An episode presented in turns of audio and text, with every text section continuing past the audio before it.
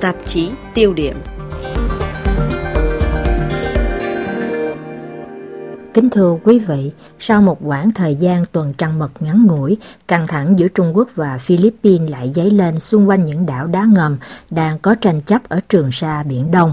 Trung Quốc trong năm hai không hai ba không ngừng có những hành động gây hấn, tấn công các tàu Philippines tại những nơi mà Manila cho là thuộc chủ quyền lãnh thổ của mình. Đáp lại, chính phủ Tổng thống Marcos Junior ngày càng tỏ thái độ cứng rắn hơn với Trung Quốc khi tuyên bố bảo vệ từng mm lãnh thổ. Làm thế nào giải thích cho những căng thẳng này giữa Bắc Kinh và Manila ở Biển Đông? Chính sách cứng rắn trên của Philippines liệu có hiệu quả hay chăng? Liệu Việt Nam và Philippines có thể thành lập một liên minh để đối phó với Trung Quốc trong các tranh chấp ở Biển Đông hay không? Giảng viên Laurent J. Gédéon, Trường Đại học Sư phạm Lyon, trong cuộc trả lời phỏng vấn dành cho e rờ ép i Tiếng Việt nhận định rằng Philippines hiện nằm trong tâm ván cờ đỏ sức giữa hai đại cường thế giới liên quan đến vấn đề Đài Loan.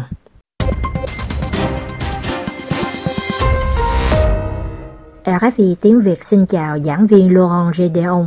Thưa ông, trong hai ngày mùng chín và mùng mười tháng mười hai vừa qua đã xảy ra một vụ va chạm giữa tàu của Philippines và tàu tuần duyên Trung Quốc gần bãi Cỏ Mây ở Biển Đông. Nguyên nhân của sự cố này là gì?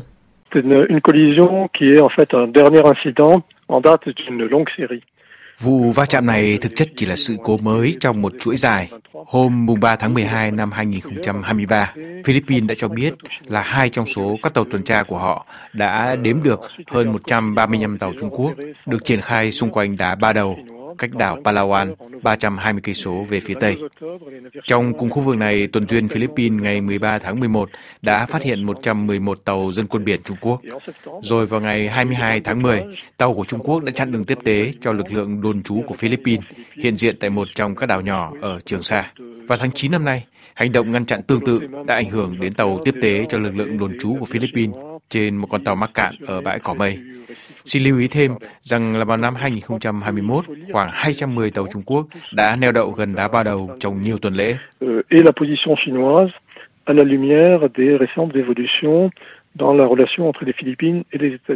Chúng ta phải đặt những sự cố cuối năm này và lập trường của Trung Quốc trong những diễn tiến gần đây, một mặt trong mối quan hệ Hoa Kỳ-Philippines và mặt khác trong bối cảnh căng thẳng gia tăng thường xuyên xung quanh đảo Đài Loan. Chúng ta còn nhớ là Tổng thống Marcos Junior đã chọn Bắc Kinh cho chuyến thăm cấp nhà nước đầu tiên bên ngoài khu vực Đông Nam Á, và dường như đó là một phần trong mong muốn xoa dịu Trung Quốc. Tuy nhiên, hướng hành động này đã gặp khó khăn trong một bối cảnh nỗi lo về một cuộc xung đột ở eo biển Đài Loan và nguy cơ lây lan sang Biển Đông bao trùm. Đối phó với việc Bắc Kinh không nhượng bộ, Manila đã ưu tiên siết chặt hơn liên minh với Hoa Kỳ.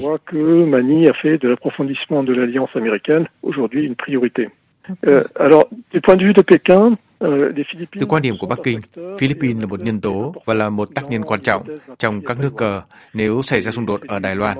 Điều này không chỉ do mối quan hệ đồng minh của Manila với Hoa Kỳ mà còn do vị trí địa lý gần gũi của quần đảo với Đài Loan. Thật vậy, những hòn đảo ở cực bắc của Philippines cách Đài Loan chưa đầy bốn trăm cây số. Trung Quốc cũng nhận thức được rằng Philippines là một yếu tố rất quan trọng cho Hoa Kỳ trong nỗ lực xây dựng một chuỗi liên minh quân sự trải dài từ Hàn Quốc và Nhật Bản cho đến Úc với một mục tiêu duy nhất là chặn đà tiến của Hải quân Trung Quốc.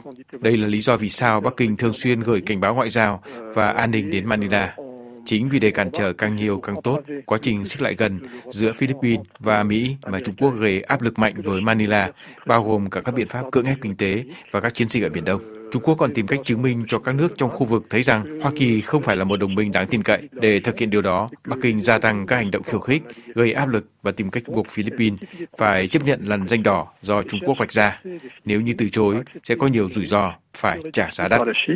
Et euh, ceci au risque de payer un prix élevé. Philippines còn tố cáo mạnh mẽ hành động hung hăng của Trung Quốc mà chiến dịch có tên gọi là Name and Shame, tạm dịch là nêu tên và làm xấu hổ, là một ví dụ mới nhất. Liệu đây có là một chiến thuật hiệu quả? Cette tactique de name and shame euh, parce que les positions des uns et des autres semblent déjà relativement fixées. Khó có thể nhận xét về hiệu quả thực sự của chiến thuật này vì lập trường của mỗi bên dường như đã tương đối cố định. Đối với một bộ phận các tác nhân ít nhiều có dấn thân sâu với Hoa Kỳ, thì sự phản đối của Trung Quốc đã là mạnh mẽ và họ hoàn toàn ủng hộ quan điểm của Philippines. Nhưng số khác thì có lập trường nước đôi trong quan hệ với Bắc Kinh. Do vậy, chỉ khi có một sự thay đổi mạnh mẽ hay một sự kiện rất quan trọng thì mới có thể khiến những nước này có thái độ phản đối rõ ràng hơn đối với Bắc Kinh. Trong hoàn cảnh này, Manila đang áp dụng một chiến lược răn đe đối với Trung Quốc, nhưng chiến lược này phải cứng rắn và đáng tin cậy để ngăn chặn tham vọng của Bắc Kinh. Chúng được bắt đầu từ những chiến dịch xích lại gần và thiết lập quan hệ đồng minh, đặc biệt là với Mỹ, Nhật Bản, Úc và Việt Nam. Chiến lược này cũng liên quan đến việc gây áp lực ngoại giao thông qua ASEAN. Tuy nhiên, kết quả đạt được không như mong đợi, bởi vì các cuộc đàm phán kéo dài hàng thập kỷ về một bộ quy tắc ứng xử có tính ràng buộc về mặt pháp lý ở Biển Đông chưa mang lại kết quả. Cách tiếp cận này còn được thực hiện thông qua cách gây áp lực pháp lý như được chứng minh qua vụ kiện Trung Quốc trước Tòa án Trọng tài Thường trực La Hai năm hai nghìn không trăm mười ba. Phán quyết được đưa ra năm hai nghìn không trăm mười sáu là có lợi cho Philippines, nhưng bị Bắc Kinh chỉ trích gay gắt. Hiện nay, Manila cũng đang xem xét nộp đơn khiếu nại lần thứ hai lên tòa án, cáo buộc Bắc Kinh đang phá hủy các rạn san hô trong vùng đặc quyền kinh tế của nước này. Vì vậy, chúng ta có thể nhận thấy là hiệu quả của chiến thuật này là tương đối.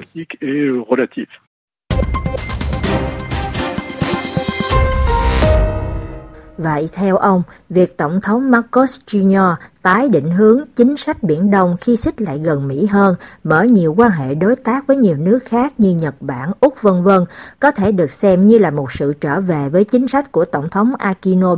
Oui, en tout cas, il y a une observation courante qui est de dire que la politique étrangère des Philippines aussi en fonction du président. Nhìn chung, chính sách đối ngoại của Philippines dao động tùy theo tổng thống đương nhiệm. Trong suốt hai thập kỷ qua, hầu như tất cả các đời tổng thống Philippines đều cố gắng duy trì mối quan hệ hài hòa với Trung Quốc. Tổng thống Philippines Gloria Arroyo ủng hộ thời kỳ hoàng kim cho quan hệ đối tác chiến lược toàn cầu với Bắc Kinh. Tổng thống Benigno Aquino đệ tam ban đầu thì đi theo đường lối tương tự như người tiền nhiệm, nhưng cuộc khủng hoảng ở bãi cạn Scarborough năm hai nghìn không trăm mười hai đã đẩy ông vào thế đối đầu hơn ở Biển Đông, trở lại với chính sách xoay trục sang phương Tây. Đến thời Tổng thống Rodrigo Duterte, khi xem Trung Quốc là đối tác thiết yếu cho sự phát triển, ông đã hạ thấp các tranh chấp lãnh hải ở Biển Đông và cản trở việc thắt chặt quan hệ với các đồng minh phương Tây truyền thống, nhất là với Hoa Kỳ.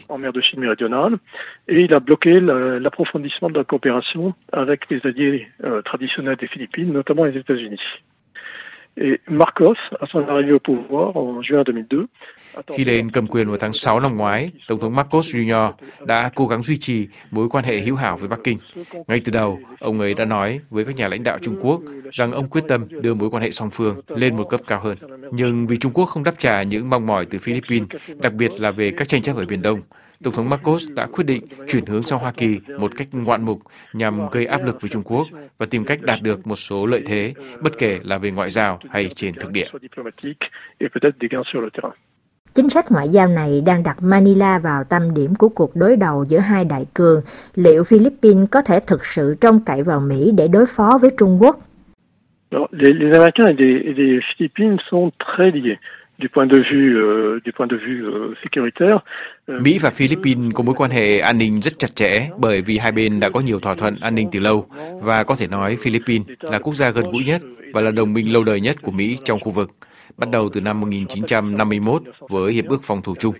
Kể từ đó luôn có những cuộc đàm phán và điều chỉnh lại. Ví dụ năm một nghìn chín trăm chín mươi mốt, Thượng viện Philippines không muốn gia hạn thỏa thuận này. Kết quả là năm sau, Hoa Kỳ phải rút quân về nước. Nhưng vào năm một nghìn chín trăm chín mươi tám, Mỹ và Philippines đã đúc kết thỏa thuận về lực lượng nước ngoài mà người ta gọi là thỏa thuận thăm viếng quân sự nhằm tăng cường hợp tác quốc phòng giữa hai nước. Đến năm hai nghìn không trăm hai mươi, Tổng thống Rodrigo Duterte đã ra lệnh chấm dứt thỏa thuận này, nhưng sau đó ông buộc phải thay đổi quyết định do mối quan hệ chiến lược sâu rộng với Mỹ. Và do vậy thỏa thuận này đã lại được khôi phục vào tháng bảy năm hai nghìn không trăm hai mươi mốt. En avril deux mille vingt-trois, il y a eu un accord très important.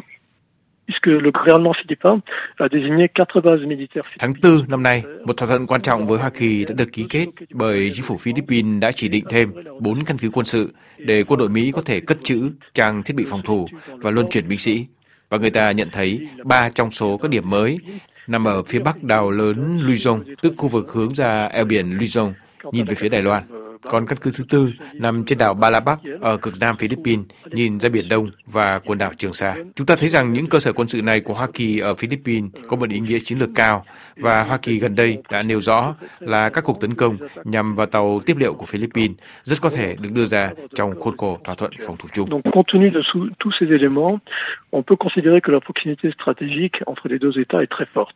Do vậy, khi tính đến tất cả các yếu tố này, chúng ta có thể nhận thấy rằng sự gần gũi về chiến lược giữa hai nước là rất lớn. Hơn nữa, Philippines dường như được xem là một nhân tố thiết yếu trong giả thuyết có khả năng xảy ra xung đột ở Đài Loan, do việc nước này kiểm soát eo biển Luzon và gần gũi địa lý với Đài Loan. Theo quan điểm của tôi, với giá trị chiến lược gia tăng rất cao của Philippines, khả năng Hoa Kỳ không can dự trực tiếp bảo vệ đồng minh trong trường hợp có đe dọa trực tiếp là cực kỳ thấp. Philippines cũng tìm cách thiết lập nhiều mối quan hệ đối tác mới với nhiều nước trong khu vực, đặc biệt là Việt Nam.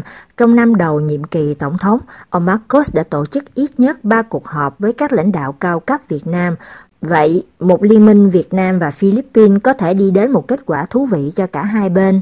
Le Vietnam et les Philippines doivent identifier leurs intérêts convergents et aussi les points qui les opposent pour en tirer une ligne commune. Việt Nam và Philippines phải xác định được các lợi ích chung cũng như các điểm đối lập để vạch ra một đường lối chung. Theo tôi, trước khi vạch ra một đường hướng chung, thì cả Hà Nội lẫn Manila phải tự hỏi xem họ có quyết tâm chính trị để đi theo hướng này hay không. Mong muốn này trong hiện tại dường như vẫn chưa có. Dù gì đi chăng nữa thì giữa Philippines và Việt Nam có nhiều điểm hội tụ, đó là đôi bên có cùng một cách hiểu về Trung Quốc. Đó vừa là một đối tác kinh tế không thể thiếu, nhưng cũng vừa là mối đe dọa an ninh cho ngư dân của họ và là một đối thủ cạnh tranh địa chính trị tại quần đảo Trường Sa. Cả Việt Nam và Philippines đều cùng tham gia Công ước Liên Hiệp Quốc về luật biển. Không giống như Trung Quốc, cả hai nước cho rằng phạm vi áp dụng cũng có hiệu lực cho vùng Biển Đông. Trên bình diện địa chính trị, Việt Nam và Philippines có xu hướng ngả về phía Hoa Kỳ, và xu hướng được thấy rõ nét trong trường hợp của Philippines do bị ràng buộc bởi các thỏa thuận quân sự với Mỹ, nhưng ít được khẳng định hơn đối với Việt Nam. Nhưng chúng ta cũng nhận thấy rằng những năm gần đây, hợp tác giữa Hà Nội và Washington đã tăng lên. Việt Nam và Philippines cùng đối mặt với những hành động hăm dọa nhắm vào ngư dân của mình ở quần đảo Trường Sa. Cả hai nước cũng có sự hiện diện quân sự ở Trường Sa và cùng chia sẻ mối ngờ vực về tính chất vô dụng của khối ASEAN. Đổi lại, giữa hai nước tồn tại nhiều điểm bất đồng không thể bỏ qua. Trước hết, hai nước có những yêu sách lãnh thổ ở quần đảo Trường Sa. Mặt khác, Philippines có liên kết quân sự với Mỹ mang tính ràng buộc, bởi vì trong trường hợp xảy ra xung đột ở khu vực, Manila có nguy cơ bị ảnh hưởng, nhưng Việt Nam thì không.